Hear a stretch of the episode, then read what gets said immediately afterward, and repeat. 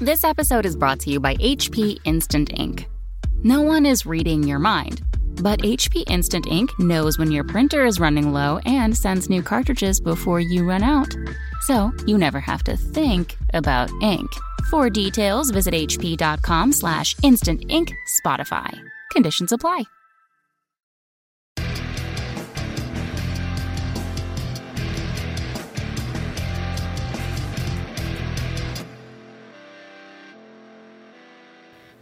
Hey, everybody, welcome to Signals from the Frontline, your every Wednesday live cast here on Twitch. Hello, all of you in Twitch. Hello.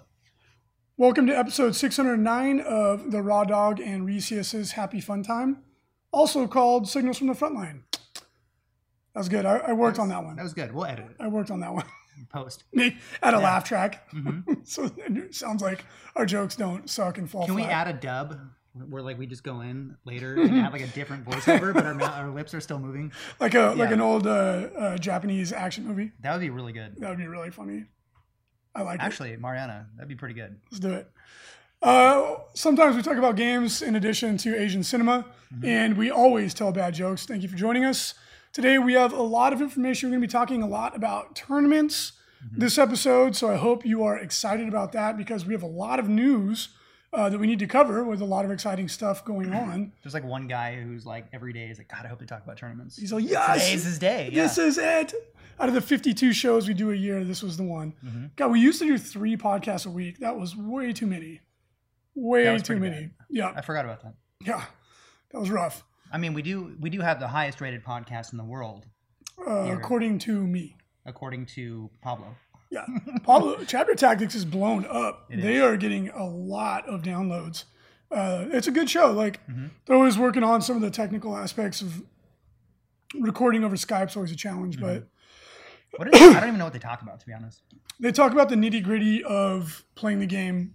Uh, you know what lists are hot and all that stuff, and a lot of people out there looking for that info. So check it out if you uh, don't like listening to Jason and I uh, just tell bad jokes. Talk about yeah, ir- irrelevant stuff for 40k. Or you might miss that glorious mustache. The mustache is back. I'm surprised he didn't mention it. It wasn't here last show. Uh, You, you you grow your facial hair. I play with my facial hair all the time because it grows so fast. So at any rate, let's jo- go ahead and jump in and talk about the news. Uh, this week's pre-order from Games Workshop is Beasts of Chaos, aka Beastmen. Really, really cool book. We will be going. Uh, we will be doing an in-depth review later today, uh, and then that will go up on YouTube as well. Myself and Scott Reed, uh, who is our head TO for all the things we do with Age of Sigmar, and both he and I are pretty excited about this book. Um, I'm very strongly contemplating actually making the army because I love the models so much. I've always been into it. And the new book did everything I wanted it to do.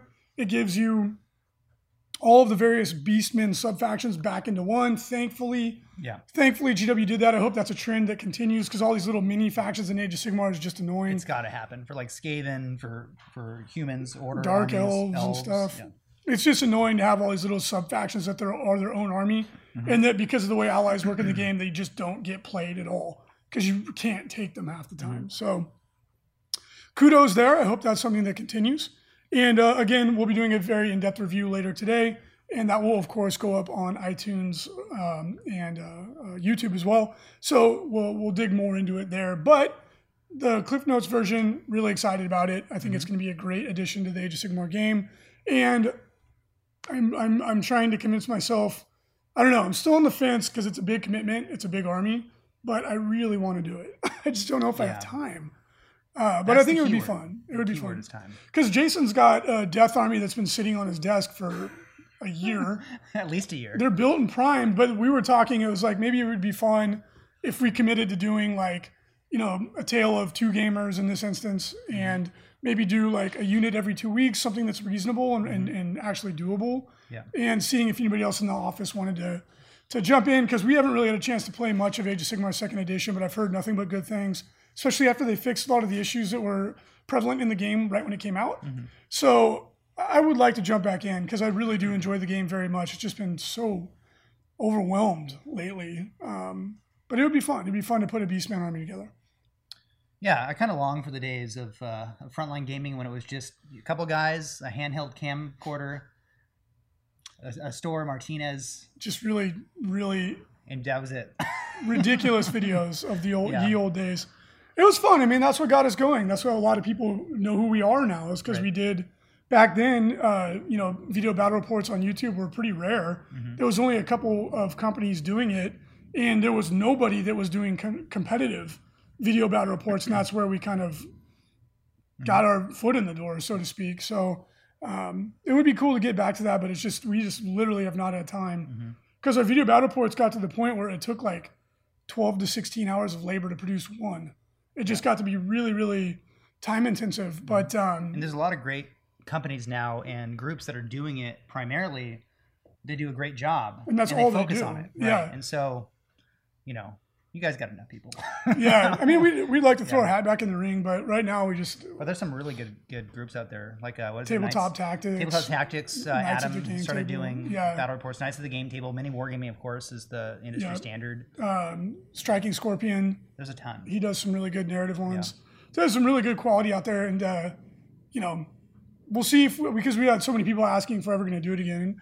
Hopefully, we can get back into it. It's just time is the issue right now. Like some of our staff members are putting in like 80 hour weeks right now. It's pretty rough, but um, that's okay. hmm We still we still do play when we can. Yeah.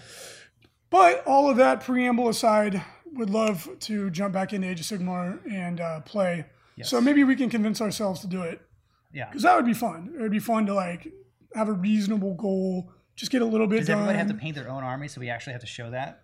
I mean, I- think honestly, fun. it would probably be only me and you at Yeah. first. Well, we should get. It'd be fun to get Frankie on it to like have him show his painting skills. He's not a good painter. He's not bad.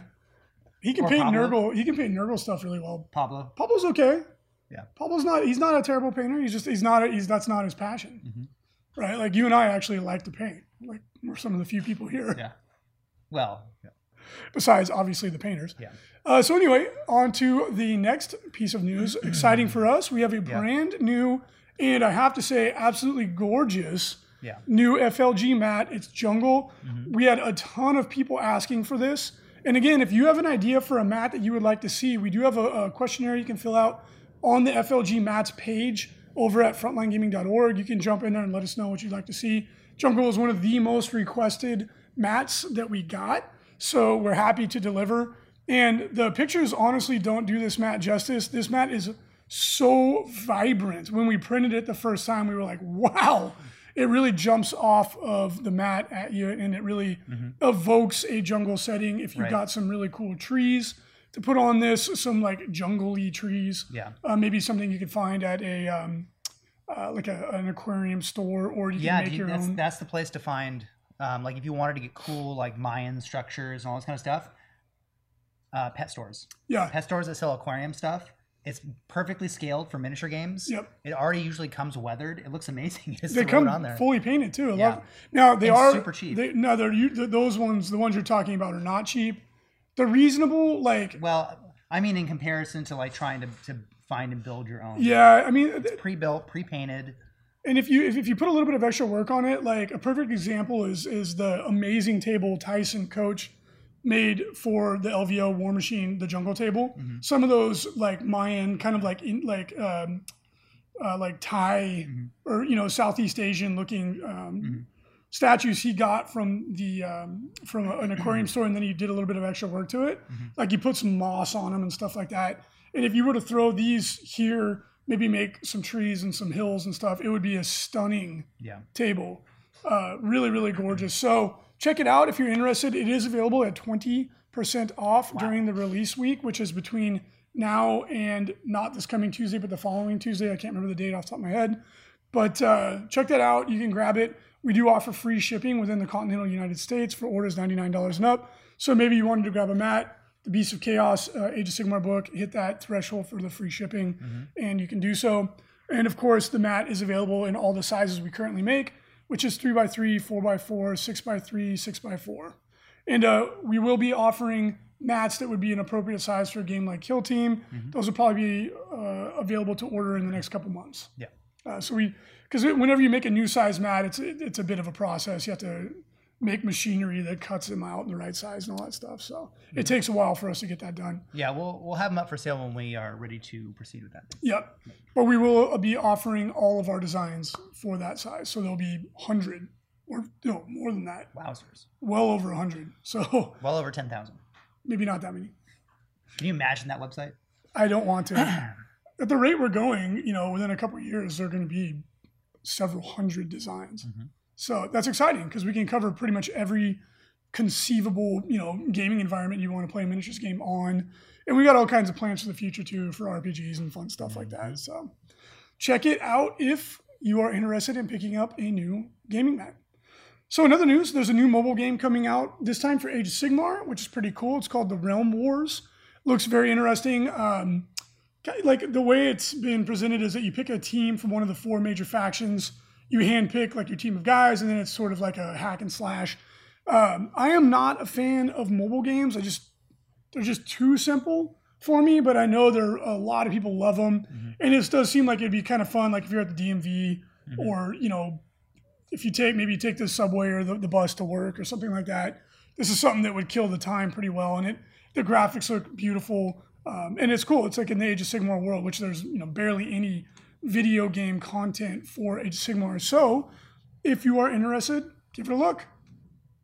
Yeah. What do you think? I'm not into mobile games myself. Yeah, me neither. Um, I know a lot of people who are, including uh, I know uh, Frankie loves these kinds He of does. things. Um, Mariana likes them a Pablo lot. plays a lot of these um, types of mobile card games, and this looks like more of a the normal side scroll kind of deal. Um, yeah, it's the same company that made Freeblade, the Knight game, which was gorgeous.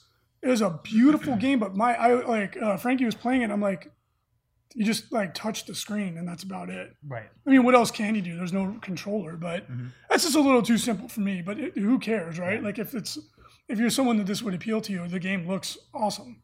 Yeah. I mean, it looks great, Yeah, and I'm sure a lot of people will like this. So yeah. Hopefully they make Check a bunch of money. Uh, the Horus Heresy grand finale finally coming after 12 Wow. years and 54 books. that's quite the lead up. Yes. Yes, this book will be called The Buried Dagger. It'll be written by James Swallow, and it takes us from the initial actions of the Siege of Terra right up to the final confrontation between Horus and the Emperor on the Vengeful Spirit. Nice. And we all know what goes on there. Mhm. But um, they're promising all kinds of, you know, big uh, reveals, things that people have been waiting for for the entire series. Nice. They're going to take the story in directions that you didn't anticipate. So Do you think Horus will live? they're, they're all I'm hoping. a big twist. Yeah. Horus doesn't die. well, it's it's going to be really interesting to see how they wrap it up because obviously this has been a gargantuan Mhm. book series, probably the biggest ever. uh, 54 books is nuts. Yep. Uh, really, really interested to see how they wrap it all up. So if you're a fan of the Horus Heresy, get excited because the moment we've all been waiting for is on the way. And then, of course, there's going to be more books coming, not in the Horus Heresy series, but there's all kinds of stuff to talk about in, you know, what happens uh, after that fateful moment. You know, the Ultramarines trying to hold everything together, all that stuff Yeah. um, that occurs thereafter. So, still lots of story to tell in the 41st, or I guess in the 31st millennium. But uh, the Horus Heresy it is coming to its big, big showdown. I need to catch up. I was actually really dedicated to reading those for the Yeah. longest time. I had I owned every single book. I just stopped at some point, so I'm gonna have to go back and figure out where I was. Some of them were order all those books. really bad, like especially in the beginning. Uh, I'll, Some of them I read and I was like, this is just a bad book, and it's really because like I like to read a lot, so I have a huge library of books. And it's like I just don't have it in me to finish a book that's poorly written. yeah. even if I like the subject matter, it's just Some were a bit weird. A lot of them were like bolter porn type deal, Yeah. where it was just written for like action, you know, which is okay. well, there's nothing wrong with that. Yeah. Uh, some people really enjoy that, and a lot of people don't like to read, but they love 40k. So Mm-hmm. if this gets them reading books, I think it's great. Yeah. But like you know, we were both English majors. Not that that makes us extra special or anything. It's actually probably not the most intelligent choice of majors that you could have. No. Uh, but college was cheap when I went to school, so that got me a degree. Um, the- like I like to read, you know, quote unquote, good books, Mhm. um, and I like to think that we, you both you and I have a relatively sophisticated palate for reading, but it just really makes it hard for me when you you really got into like Shakespeare and, and Hemingway and Faulkner. It makes it tough to read some of the books where you can tell the guy was just smashing it out. He probably had six months to write it Mhm. and was just getting it done. Um, but if that's not you, then I think that uh, Yeah. there's a lot to love in these books. Obviously, most of them have been New York Times bestsellers. Yeah. So some, yeah, but there's been some really good gems. I, I really like the ones where they focus on characters that we're familiar with, and Yeah. then they kind of like like like Karn. They do a ton, a couple books actually, where he's the the focus of the books. A couple short stories where he's the focus, and it really kind of shows the psyche of this guy who, you know, just from going off the game, you know, is very one dimensional. Yeah. But, and they do that with all those characters that we're familiar with. That's why it's so great because most of those char- the chaos characters are still alive due to being in the warp and time is different. Um, so you kind of get like an insight on them before they really kind of went full baddie, you know, which is cool. I, I really enjoyed those those aspects. That was the Primarchs, where they focus on Oh the yeah, Primarchs, hundred percent. and you really kind of like got detailed information about them, their personalities, stuff like that. That's by far the best part of these books, and you know, I didn't mean to sound like a snob or anything. I hope it didn't come across that way. Like, just some of the books really aren't the, the, the most well written, but that's fine. That point's been made.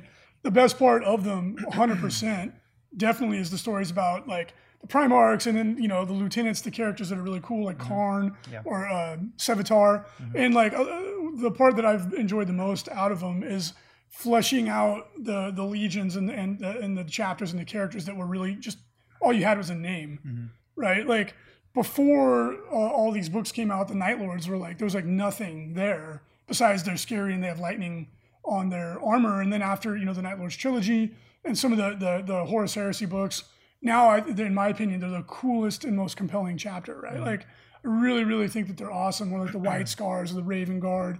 Um, a lot of these chapters that really didn't have a lot to them, and now they've got this really in depth, cool, compelling uh, backstory, and a lot of the characters are freaking awesome. Uh, and a lot of them you didn't even know anything about, like even Sigismund, who's like a pretty pivotal character in the backstory. Like you didn't really know that much about him. Yeah. And then after reading these books, you're like, this guy's a boss. Yeah. And you got it, really the, the best part is how they added depth to uh, everything. Like you were saying, Karn pre Horus Heresy novels was a very one dimensional smash and kill. And then now he's like this got all this nuance to him. Yeah. Really, really added a lot of depth to his character, which makes the the the, the game so much cooler. Or um, you know, uh, Angron, who again was like the pivotal or like the you know the one dimensional character. Now he's got all this depth to him, and he's a tragic figure. He just got screwed over by everybody. You know, it's mm-hmm. like so much better. Yeah. And for that, the the Horus Heresy has been absolutely mm-hmm. tremendous. Mm-hmm. Uh, and then, of course, some of the Bulls of Porn is just a lot of fun to read, Yeah. right? Especially when the Primarchs fight each other. That's always the best. So exciting stuff, right? Like you know, 54 books in 12 years is a quite quite a long journey to go on, and it's going to be exciting to see it get wrapped up. So, if you wanted to play in either the 40K or Age of Sigmar championships at the Las Vegas Open 2019, please move quickly. We're down to the last tickets for each event. Again, if you uh, weren't with us last week uh, or two weeks ago, the 40K champs, um, we did have an event that we were saving space for. It turns out it's not going to work out this year. We're going to really focus on it in 2020. So, we freed up a significant amount of space. Uh, the 40K champs, we were able to open up more tickets. Almost all of them sold immediately. We do have a couple left if you want to jump in and grab them. This really is the last opportunity to do so because the uh, the venue is just getting full. We're, we're physically running out of space. And uh, Age of Sigmar champs uh, is, I think there's only like four or five tickets left. It's about to sell out. A bunch of people jumped in and bought tickets yesterday when the word got out that we were about to uh, hit the cap. So if you do want to play in the Age of Sigmar championships and you've been waiting, please do not jump in there, grab those tickets. Uh, it is just about to sell out. I would imagine in the next couple days it's going to be full. Uh, and then again, if you haven't booked your hotel room, please do so uh, at Bally's and use our booking code. Or when you book, just let them know you're coming for the Las Vegas Open. Uh, we'd really appreciate it. Exciting stuff, man. Yep. So the 40k champs is going to be at like 760. Right. It's gonna be crazy. That's absolutely insane. Last year we were at what? Five. No, we were over 500, weren't we? Mm-hmm. You know, actually, I don't remember. I think Yeah. we were like, I think when, with, with no shows, I think we sold like 600 tickets or something like that, 550, mm-hmm. and then we had like 500 that were actually there the day of. Wow. So it's massive growth. It's like you know 50% growth, 150 percent or no 50% growth. Excuse me. So it's really exciting. Um, it's you know nuts. I mean, this is going to mm-hmm. be a a seminal event. It's the biggest 40k event period Yeah. of all time by a huge margin. Yeah. So it's really exciting, and it's going to be a really cool way to end the, the ITC season. Um, you can get a ton of points Yeah. by It's just gonna be quite showing a up. spectacle. I don't even know how to. I mean, last year was pretty crazy. So like trying to imagine That whole hall Yeah, is going to just be 40k. the event center, uh, the hall where 40k champs has been. Mm-hmm. Uh, but then we've always had 40k champs, the friendly, Mm-hmm. the the Age of Sigmar. There's always been other events in there. Mm-hmm. That entire hall is only going to be one 40k tournament, and that's it. Like physically, we can't fit any more people in there. Um, that's the the limit we're running into. It's like it already is apparent that we could there there's more people that would come if they could. Mm-hmm. So pretty cool. I mean, it, it is going to be a spectacle to walk in there and just be like, and as far as you can see, Right. one tournament. Yeah. It's gonna be pretty cool. We need to fill up both halls. Um, I mean, eventually that may be the case. Like we're already talking to the casino about, uh, you know, what do we do? What do we do in 2021, right? Because we're at the rate we're growing. Um, we, you know, we're, we're going to spill out of the, all the room that they have available. Because for 2020, we already got an extra 30,000 square feet, Right. right? It's a ton of space. so it's going to be interesting to see what the future holds. I mean, Yeah. the the the 1,000 person 40k tournament, which we never even thought was remotely possible, it looks like that could happen as soon as next year, Yeah. assuming that we have the space. I mean, Pretty, I don't. pretty exciting. I don't see any slowdown in the popularity of the game just because the, it's not it's not going to get stagnant like previous editions have gotten stagnant where Yeah. one or two builds start to dominate but there's no actual changes made to the game for several years so then you see the same builds people get tired of it they leave the hobby Get tired of playing it. right and that's that happened to me personally um, in the past on other editions and so with games workshop being fluid with their uh, changes and, and keeping track of things that might need tweaking it's never going to get stagnant like you might have periods of time where a couple months go by here and there where something is very good but then you know that'll change and i just i think it's it's fantastic because we're just not we're not going to see what we've seen in the past where just people get tired of the same thing over and over and over I think you make an excellent. And looking at last year, which was the first full year of, of 8th edition, we saw a lot of changes. Like when the, the edition came out, we had a couple lists that were dominating. You know, Bobby G and, and uh, Storm Ravens was definitely too strong. Uh, flyer spam in general, basically. And that got toned down really quickly, right? And then we had some other things rise up that were proving themselves to be too good. They got toned down. Uh, and then, you know, we just recently had the Nova Open and we saw the same list very dominant, you know, the Knight Castellan and the Blood Angels and, and then the Astra Militarum. And there's a couple key things that make that work. Everybody's identified them. You know, CP regeneration was out of control. Um, you know, the Knight Castellan was a little too strong with all the different things that you could do. You know, and it, it's pretty obvious like GW is keyed into this stuff. Yeah. And we all know there's an FAQ coming later this month. uh, GW's already talked about it. Um, and then we're going to expect some shakeups, right? So I think it's great. Like you said, there, there- there's not going to be a stagnation with these things that kind of rise to the top and then just stay there and they're just a little too good. Um, I think that that's great for the game. And the eighth edition has just gone ham, right? Like we're seeing events pop up all around the world. They're growing and growing and growing. Every month we're getting more GTs, more majors. So it's it's very exciting time to be a GW enthusiast. Yeah. Right? Like it's this is really a golden age of it. Speaking of which, if you want to go and have more tournament fun, the SoCal Open is just five weeks away. Please make sure to grab a ticket. Uh, we do have record-breaking attendance for this event as well this year. for year two Year two, yeah, year two in the 40k champs event for for the SoCal Open is already going to be one of the biggest out there. Um, we are we cracked 200 uh, a week ago, and uh, even with you know people uh, having to get a refund and all that good stuff, um, we still are right above 200. So with a month to go, I anticipate we'll be between here obviously in 256. And again, if you do need to get a refund on a SoCal Open ticket, the deadline to do so is coming up, I think, next week in the next like eight days, I think is the, the, the last time to do that. So if you do need to do that, please uh, keep that in mind. However, after that point in time, you can always transfer your ticket to somebody else if you choose to.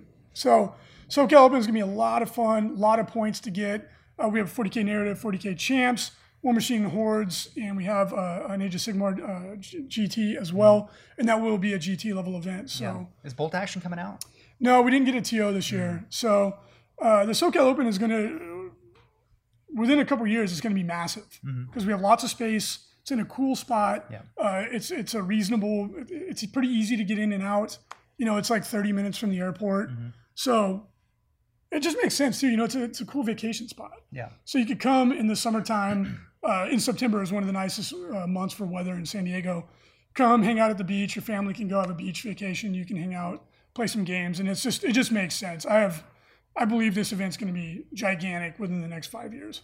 Uh, it's going to be really really cool. Speaking of, and I we told you there's a lot of tournament news uh, for this episode, and Mm-hmm. uh, don't always try to focus on it so much, but there's just a lot to cover. So we have really big and very exciting changes coming for the BAO. The BAO, obviously the Bay Area Open, Mm-hmm. uh, the event that started everything for Frontline Gaming. It's got a special place in our hearts. Um, we've been running it at Game Kastle the past three years. It's been great. We've been very appreciative of um, that relationship and the ability to hold the, the event and keep it going because the venue that we were holding it at uh, uh, four years ago now at the top of the um, uh, top level of the building in downtown San Jose, uh, they increased their prices significantly. It priced it to the point where we couldn't afford to do the event. So we're really thankful uh, that we were able to take the event to Game Kastle because otherwise it probably wouldn't be a BAO anymore. And um, we were there because it made sense for them, made sense for us. It was an affordable venue, brought a lot of business into them. So it was a really great relationship. However, um, the BAO sells out in like two days, and then we have over 100 people on the wait list. And there's so many more people that would go if they could. We've had a t- every year we have people asking to run Age of Sigmar. Um, there's a big uh, Age of Sigmar community in the Bay Area of California, and we just haven't been able to accommodate everybody because we run out of space. However, we got a very uh, important phone call, and uh, we're really thankful we did a couple weeks ago at uh, KublaCon, which is a very long run- running, very big convention in the Bay. Uh, hit us up and they asked us if we'd be interested in moving the BAO to KublaCon, and they're giving us a ton of space. So the answer is yeah. Uh, it makes sense to do that, and we're very excited to move the BAO and to kind of hitch our carriage onto that horse because it's a long-term solution. They give us a lot of space, and they are not going anywhere. They've been around for 12 years, and they're pretty ambitious. They have ideas to grow and, and, and keep expanding their event, which means that gives us room to grow and to continue to expand. So very exciting. Uh, the reason we're bringing it up now is because the date is going to change. It'll be in May instead of July. A couple things: the weather is a little bit nicer in the Bay during that period of time. It also means registration is going to open up a lot sooner. Normally, we open registration for the BAO in March, uh, but since the event's going to be in May, that obviously doesn't make sense. Uh, KublaCon's registration opens up the first week of October, so really soon Yeah. and uh, we got a short run up here, but uh, we're very excited because we're going to be able to accommodate more people. Um, it's just gonna, I think it, it's going to be a better fit all around for the for the long term for the event. Yeah, KublaCon is a great convention. Um, it's huge, and one of the cool things is it's, it's right next to the airport, Yep. right next to SFO. So um, I think we'll see a lot of more people flying in. Uh, it won't become such a local event, but you know, uh, I don't know. It, it Bay Area Open kind of turned into a thing where it was really just the Bay Area players that would come out because you know it was kind of smaller, it was We- growing. But then now with going to KublaCon, which is a big um, hotel near the airport, It's it's multiple hotels yeah. now. Near the airport, I just think we're going to see a lot more uh, attendance coming from outside uh, the California I totally can see. I mean, the BA always had a, a significant number of traveling players, but you're right. Now that uh, it's going to be so much easier to get to, uh, you can stay in the hotel that the event is at. We encourage you to do so, obviously. Yep. Um, and the cool thing is, is that the event takes place in multiple um, convention areas. Mm-hmm. We're getting the majority of the one that we're in. So for those of you who are like, uh, is it going to be you know a pain in the ass to get through the con? No, don't worry about that. We're going to basically have our own space. However, we encourage you to go check out the rest of the con because mm-hmm. Jason said KublaCon is really really cool. Yeah. There's a ton of stuff to see and do, and it's it's very family friendly. There's a lot of LARPing. There there is actually. Ah, so if you want to do vampire LARP, there you go. They do it there, big time. Sweet. I played werewolf. I didn't play vampire. Vampire was for people who were really into the LARPing, which there's nothing wrong with that. Mm-hmm. I was always more of like a hack and slash RPG guy. I was like, eh, I'd rather play werewolf Yeah. and then kick the crap out of the But this is like a full fledged convention. Yes, it like is. They have. You, you can check it out. KublaCon has their website. I'm assuming. So uh, be prepared because tickets will be going up for sale in the first week of October. Now we're hustling hard right now, trying to get a full suite of events. But what I can guarantee, so uh, right out the gates, is we will have a full-fledged 40k championships event. The other cool thing is KublaCon is four days, so we will be doing a full blast. Uh, two days. It'll be exactly like the LVO for the BAO. Uh, it'll be a Friday, Saturday, event for the majority of people. We'll have a top eight go on to Sunday to play in a finals event. That means that uh, we'll have enough space and time to have a one true undefeated champion. The last two years at the uh, BAO, we had two undefeated players, but we went by points, which not a big deal, but it's always more fun to have a final showdown.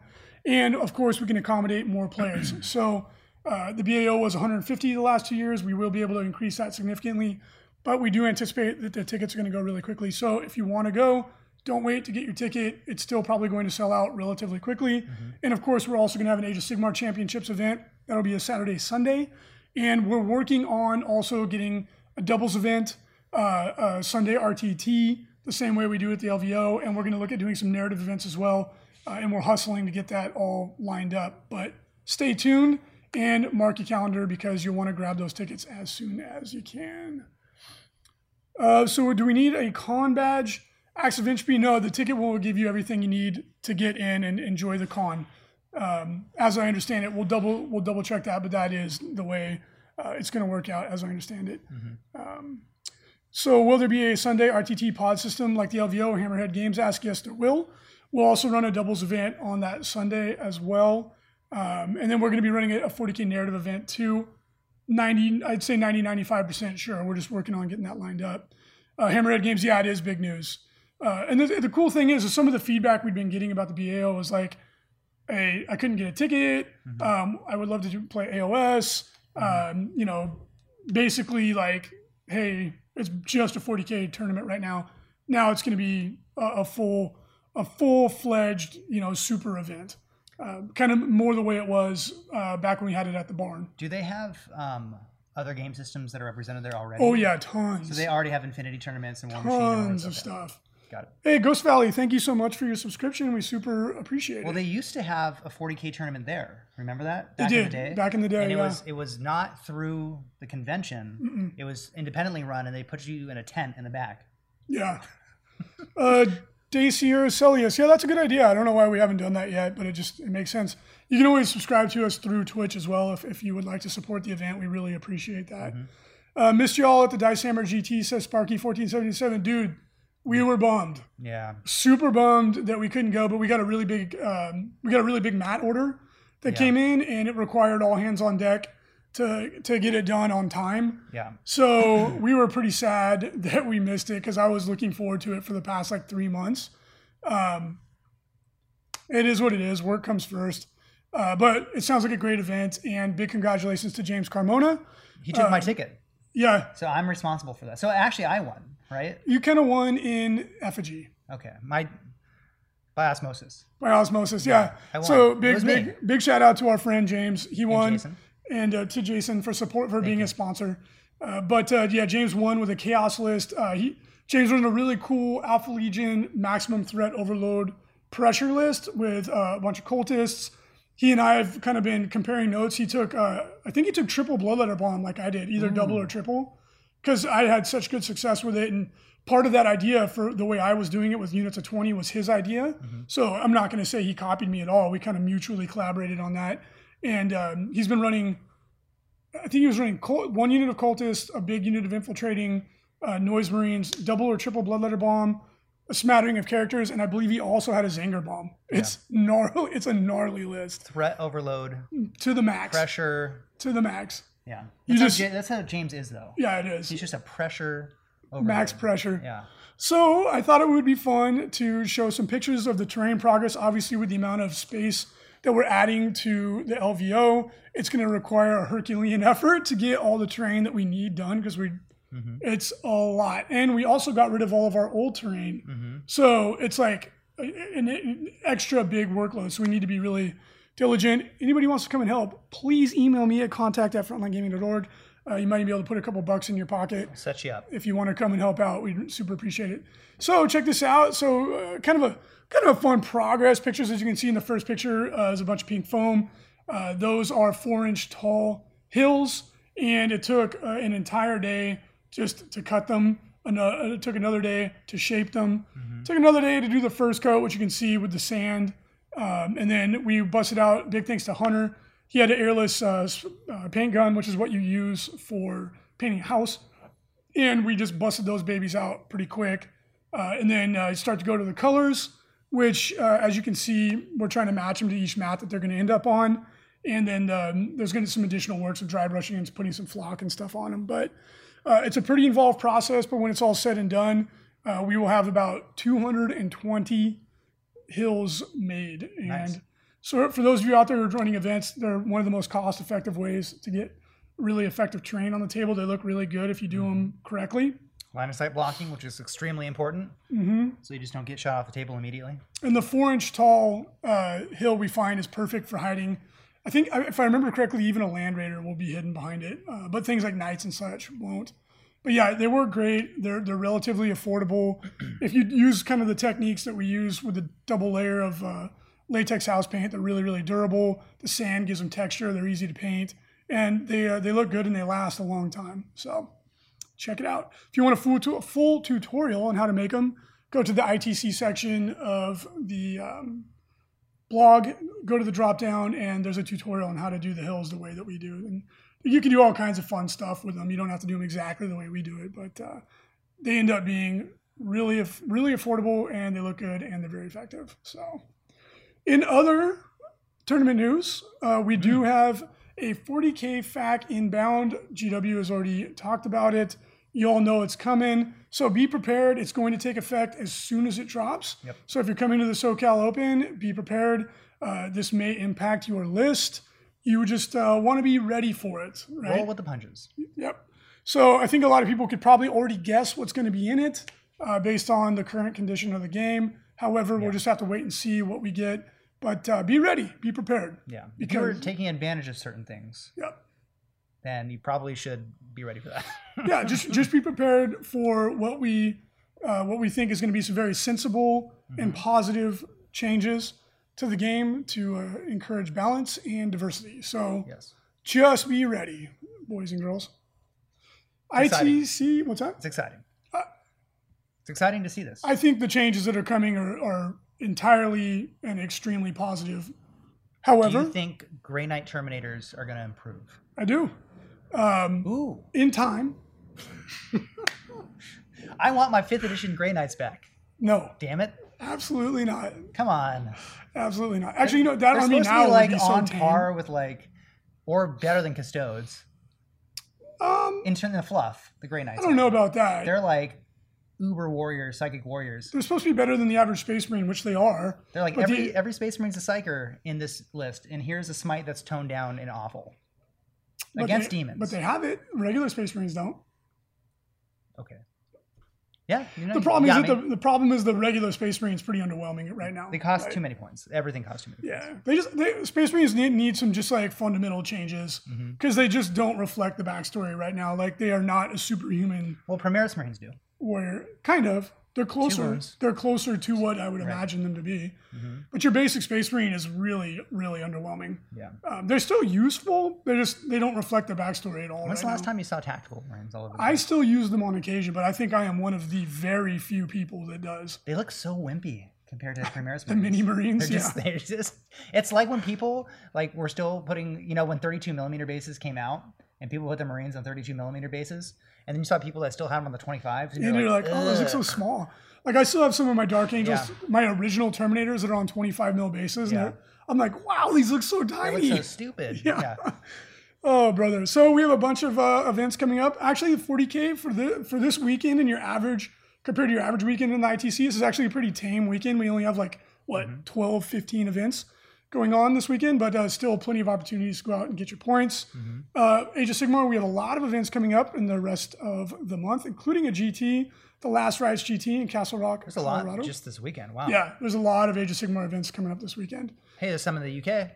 Yep. Get UK points. No, the, the ITC has really gained a lot of popularity in the UK. Mm-hmm. Uh, it's just fun to get your points. Like I've had a lot of people emailing in, like just like saying, like I'm having so much fun. We look at our standings in the office too. We do. We have a, we, we tease each other Reese all the time. top right now. Frankie's not doing very well. For the first time in forever. Isn't that a? Isn't that like a? Are you in the, the for top? the first time in forever. Are you within the top hundred or the top the. I was in the top hundred last time I checked. I think I got bumped down, but I am currently the top dog in the office. Pablo needs some work. Yeah, Pablo should listen to his own podcast so he can get better at 40k. Hey, you know what? That's what everyone needs coaches. Frankie's been the Every- top dog. Every All Star team needs a coach. there you go. Those who can't do teach. Exactly. I mean, I Uh, think my rank is like ten thousand. Yeah. Frankie has usually been the top guy in the office, but he's stinking right now. he's awful. He- he's- I keep telling him because he keeps moving from list to list to list. Like every week, he's he's writing a new list. Every GT we've gone to, every tournament we've gone to, he's played a different army. Yeah, And I've been pretty much playing my Space Marines or my Astra Militarum. That's it. He's gonna make a comeback at some point. You know, he's he's such a good player. Of course he will if he puts his mind to it. Mm-hmm.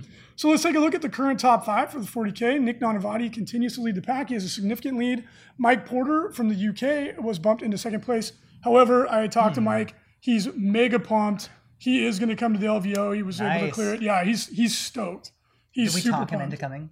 No, he he hit me up. He's like, "Oh, I'm so excited to come." He's like, "Is there any way to get a ticket?" And I was like, "Just so happens we got more space, so you're good to go." That's So- he's in a, a good position then if he's coming to the. He can win the whole damn thing.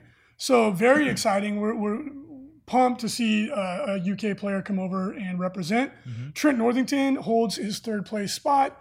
Matt Root uh, moves into fourth place, and Archon Skari, aka Ridvin Martinez, is in fifth place, and he is amped. Uh, there was actually a group of people that helped raise money for him to come to the LVO too, mm-hmm. because he's such an active community organizer. People wanted to, to reward him and give back for everything he's done, and he is jacked. He's so juiced to Yeah. come. He plays pure Dark Eldar, no allies. Nice, So pretty cool. but it's the black uh, black heart. I'm, I would imagine he has a black heart detachment. It'd be more you badass if it wasn't. Why would you not? It- It's Because it's more so like good. it's like taking Grey Knights. You're like people are like, why would you why would you take that? It's like it's a lot cooler. Well, you're working on a Tallarn Astra Militarum Yeah. list that I think is going to really surprise people. Yeah. Because I still maintain that I think Tallarn is is uh, one of the best, if not the best, uh, uh, regimental doctrines. Like Catachans are amazing. That, that strength 4 Mm-hmm. with multiple attacks. It's just really hard. It's really hard to get around that. They're really, really, really good.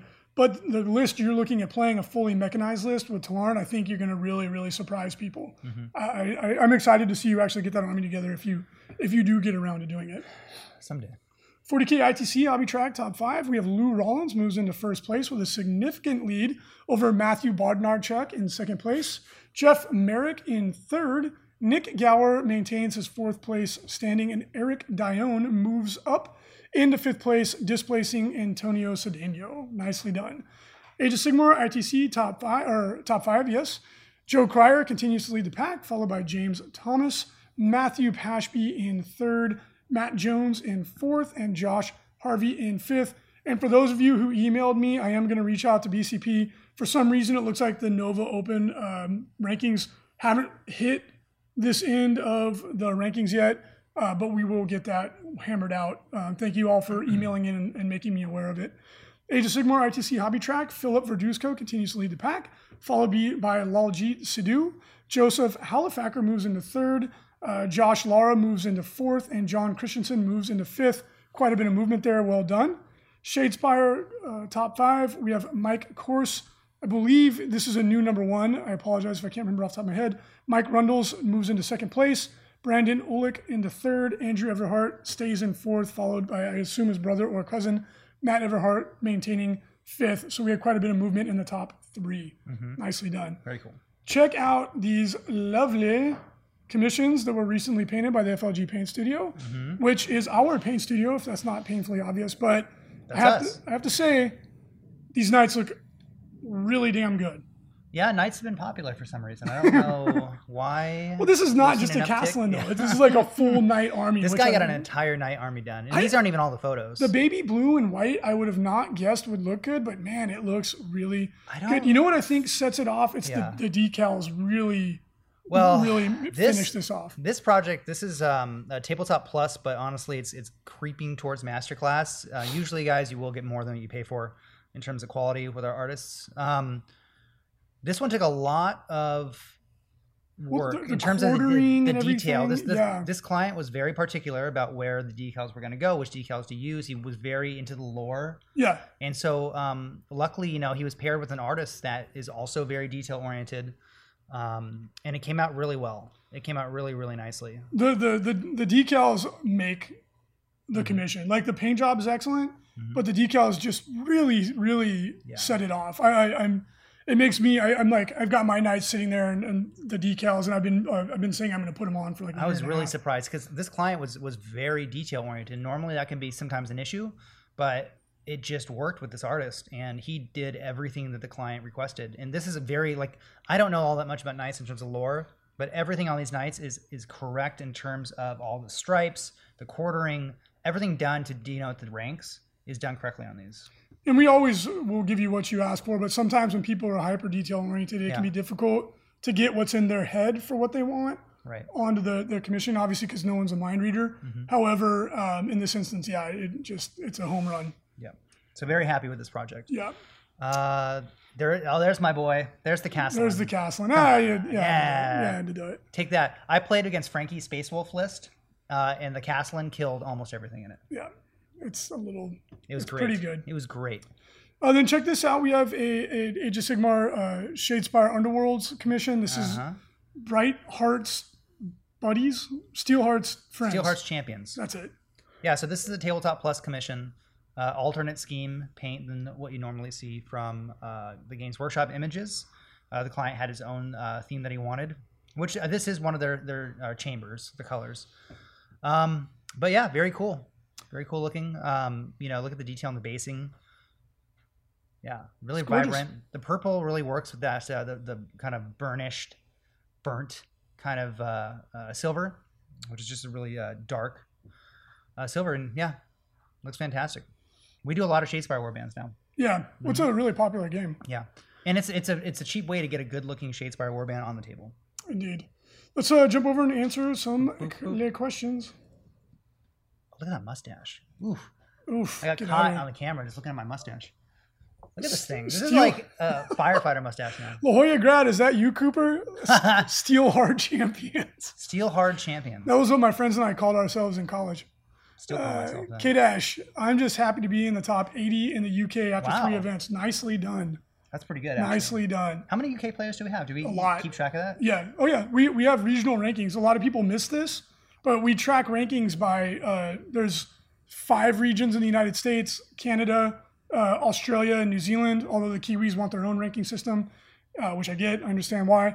And then we have uh, Europe's broken up. We have the UK, Northern Europe, Central Europe, and I'm sure that will continue to get more specific as we go. But you can track yourself in um, you can track yourself in your region. Uh, and just to make it clear, some people didn't understand the way it works. You get the points for the region you play in, not for the region you live in. So you could be the champ in multiple regions if you put the work in. Um, but K Dash one two three, well done. Uh, but uh, Seer Panda Pants says Nova is already in for for AOS. Yeah, see, I guess the issue was what it's showing up on Best Coast Pairings website, but not on Frontline Gaming's for some weird reason. But we'll get that uh, worked out. La Jolla Grad, Coop Dog. So that's actually uh, Cooper. That would be a really good team name. what about okay? So is it better steel hard champions or hard steel champions, Ooh. or the champions of hard steel? Ooh, How about that's the, a toss up. The Steel Hard Companions. I don't know. I like them all. The hard champions. The Hardest Boys. There we go. Hard Boys is a great name for a team as well. That used to be the funniest. the. Hardest Boys. The funniest joke that That's just never a, got old. That's a cultural joke that didn't go from the UK to The Brits didn't get it. We were like, "Oh, this guy's a hard boy," and you're like, "Oh. Who's the hardest boy of them all. Yeah. let's, let's all find out. the hardest boy right here." This guy, Uh, this guy's been in a White Dwarf. Uh, Sparky 1477 also paid. Yeah, I, I did win uh, one of the Hard Boys uh, events. They used to put people ago. like in the White Dwarf magazine. Yeah, yeah. Uh, Sparky 1477 also was paint a mood, right? Brooding. Oh, yes. When people ask us to paint uh, a mood, that's always a challenge. Yeah. Uh, Cooper, good to have you back. Coop just had uh, Mini Cooper. Uh, he and his wife have a new uh, first baby in the family, which is really awesome. Congratulations. For some reason, he took time off for gaming. Yeah, it's good to have him back. Good to have you back, buddy. I heard you did. He got like sixth place at the Hammer of Wrath. You know, so he really well spoils that wife, taking time off gaming. Yeah, lucky guy. Uh, no, but that's uh, the Mini Cooper. Is we're all excited to meet him uh, at some point. That would actually be pretty cool. State level rankings. We we have regional rankings. We don't have state level yet. I mean, some of the states would be, you know, like North Dakota and stuff. It's, it's a little challenging. So we did do regional rankings based off of uh, kind of college sports. So that's as detailed as we get. We are looking at doing state champions in the future Mm-hmm. where you could be the best player from you know North Carolina or Florida or whatever the case may be. That would be fun. And then like at like the LVO or the BAO or SoCal Open, we would have a championship where you came to represent, but you Your had to state? dress in your state official uh, clothing. What is that? They do have that. Every state What? has official everything. They're not have official clothing. Yeah. What's California? Board shorts and flip flops. Sombrero. Is, Mustache. is that the original California Sombrero, pre poncho. pre America? Uh, the uh, okay. So what would? Well, Texas is obvious. Cowboy what, hat. What would Florida be? Uh, tank top. A tank top, Wife beater. a wife beater, a mullet. Yes. An A alligator gator. Nobody costume. dresses Sure. up like an alligator. In Okay, fine. Uh, tank top with an alligator on it. There you go. I can take Uh, that. cigarette burn. Uh, mullet.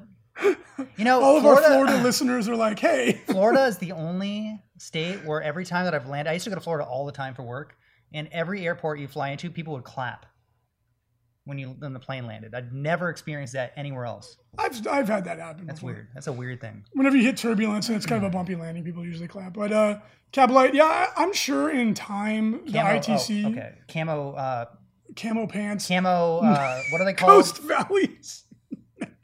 Meth. Oh, What are they called? Uh, the pants with the pockets on the side, the big cargo pants. There you go. Camo Just cargo camo, pants. camo pants. That'll Yeah. work. Uh, Axis of Entropy. Yeah, I mean, we. I'm sure if the ITC continues to grow the way that it has been, that a state level rankings would make sense. But for the time being, it's a little too. It's a little too specific. But um, we've been growing at such a rapid pace that it could totally. That could totally happen. Uh, Lou Bang says we need a big event in Florida. You guys, you had a couple and they kind of imploded. Um, but there's some really good gaming groups in Florida and the Gulf Coast in general. There's a lot of big game stores there too. There is, and Florida's a huge state. There's a lot of people there, so um, I'm sure that an event will rise up. I mean, you've you've got some really really good Gulf Coast game groups, and if you guys, you know, combine forces, it'd be pretty easy to uh, to get that rolling. So I, I would love to see that too. And I know there, there's whispers of an event coming up in New Orleans, which fingers crossed because I love that city. Um, Dacier Celia says, "Can we get a Nova type invitational for the West Coast?" Yeah, I mean, uh, you know, an event like the BAO would be a great place to do that. Um, we have the time and the space. It just it can be a challenge. Uh, invitational events they can be challenging to make work. Um, you know, at Nova they have so many other things going on that you know you can do that, but they don't. Invitational events are really cost ineffective to do, um, and we've we've talked about doing an ITC top 32 invitational event forever, but really to make it work, there needs to be sponsorship, in my opinion. Like, uh, you- you're not going to make any, you- you're going to lose money 100% guaranteed if you just had an invitational event, right? Like of that nature, because 32 people is not generating enough ticket revenue to cover any kind of a, a venue. If you did it in a store, it, it's cool, but like to do a true blue, like badass invitational event, you, you would have to somehow find a way to cover costs like, you know, pay per view or whatever. I don't know. Right. Something like Twitch subscriptions. Also something. travel cost. Exactly. Because it's hard to invite somebody to come to an event. So like, oh, by the way, plane tickets are six hundred dollars and hotel rooms are three hundred dollars a night. Yeah. Like, So it's it's so like come on down. if you if you ever got to a point where like you know we had pro 40k right like quote unquote whatever shape that were to take. And there was some money to throw around and then you could help get people to come because a lot of people would just not be able to go Yeah. right to an invitational. Like they just wouldn't afford it. But it would be freaking badass if we could help cover the cost get people to come make a big deal about it. I'm sure a ton of people would tune in to watch mm-hmm. do a really bang up job to, to make that happen. I think that would be so exciting and so good for the hobby. The idea i've always had on it um, and i don't know if this would would work necessarily but the way i think it would be the most exciting way to do it would um, my second choice would be like just go top 32 itc right Could we do the invitational here, and the people can sleep in tents in the warehouse? in frontline gaming yeah we can just play like 3 Mm-hmm. games at a time Just move all the equipment out. Um, but the way I would like to do it, like my kind of like pet vision for the way that would this would play out, is you would take only one player from each faction. So you would take the top Orc player, the top Adeptus Astartes player, the top Chaos Space Marine player, the top uh, Eldari player, et cetera, et cetera, et cetera, Grey Knight player. top Grey Knight player, and it would be one player per faction, and uh, that way everybody who who is a fan of that faction could would get really invested into it, and they'd be super excited to to root for their faction, and it would be really cool to see how it how it would shake down. Further, you would see a lot of the best players diversifying what they play because if there, if it was an exciting enough event, a big enough of a deal to get the the berth into the invitational, you'd see a lot more of the best players playing different armies because they would want their chance to get in. Not mm-hmm. everybody would be playing Eldar. Not everybody would be playing, mm-hmm. you know, Imperial Soup, whatever flavor is the most popular at the time, Right. because only one of them gets that that berth to the invitational. Yeah. So I, I've always, for a long time, I've thought that would be like the most exciting way to do it. It'd be like blood sport, you know. Well, you can have like standings based off of a faction. We we'd already do it in the ITC, right? Like you could just literally go number one. No, but like I'm, I mean, um, like a, a tournament. Um, you know how you have the the um, pairings and everything is just done through faction. So it'd be like it'd be yeah, you'd have the best players from each faction, but it would really be factions against factions. It'd be like okay, Eldar playing Astra Militarum, and you know that'd be kind of cool with brackets and all that stuff. It'd be a blast. You know what I'm actually thinking about? Like that might be doable for LVO 2020. 2019, it's too close. I don't think we could do it. But for LVO 2020, we might actually be able to make that come together because we've got extra space. I could see if that's a possibility because we'd have to run it on Thursday. Uh, the, the whole wheels are turning here, Mr. Butler. All right, let's do it. Let's see if we can make that a possibility. And. I guess it would just be whoever can make it out of the factions, right? So you'd ask the best person, if they couldn't make it, the next best person. Yeah, you'd have to just go down the the list. So, but I just think that'd be so cool, right? Because it's like everyone would get pumped. Like, first of all, every faction in the game is represented. Second of all, all the people that play that faction are going to be rooting for you, right? Like, I, ju- I think it would just be a lot of fun uh, to do that. We'll see if we can make it. Oh my goodness. I mean, in control. Thank you for the thank you for the sub. James Robertson, guys, it's the uh, StarCraft two best player in the world. Yes. Uh, Zune GG says that sounds cool. If you made a website and stuff to see who's tracking it, yeah, exactly. You'd have to go all in to to make it uh, to make it cool. Thank you, uh, Jeff, for your continued sub. We really appreciate it. Uh, we're actually starting a giant narrative campaign, says NW Robinson, with uh, matches match play rules that are LG, LGS. Everyone only gets one faction. That that sounds like a lot of fun. Winter Talon says there is a tournament like that. It's called the Ambassadorial Tournament in Washington. That sounds really cool. And K-123 says, sounds interesting how you enforce the faction though, especially in soup metas. Yeah, I mean, there's a lot of details to work out right now. It's just really just talking about the idea. Um, I, I just think it's an inherently compelling and exciting idea, right? Like I think a lot of people would really get get behind that and get excited about that. Uh, so you know, anything's possible Yeah. right? Like anything is possible. Uh, we're always looking for more ways to make the game more exciting, to get more people to pay attention, um, and just have fun. That's definitely what we're about. Wolf Priest Carl says it's the greatest idea ever. I bet you'd be rooting for the Space Wolf player if I was if I was a betting man. Okay. So anyway, uh, thank you all so much for joining us for episode 609. We hope you enjoyed it. Talked a lot about all kinds of tournament stuff, but as a quick reminder before we sign off, check out the new FLG Mat Jungle. Consider looking at the new Beasts of Chaos Age of Sigmar Battle Tome. And of course, grab your tickets. LVO 40K Champs, Age of Sigmar Champs are just about sold out completely. Record breaking attendance for both events. Biggest event of all time mm-hmm. globally for the 40K Champs, once again breaking that record.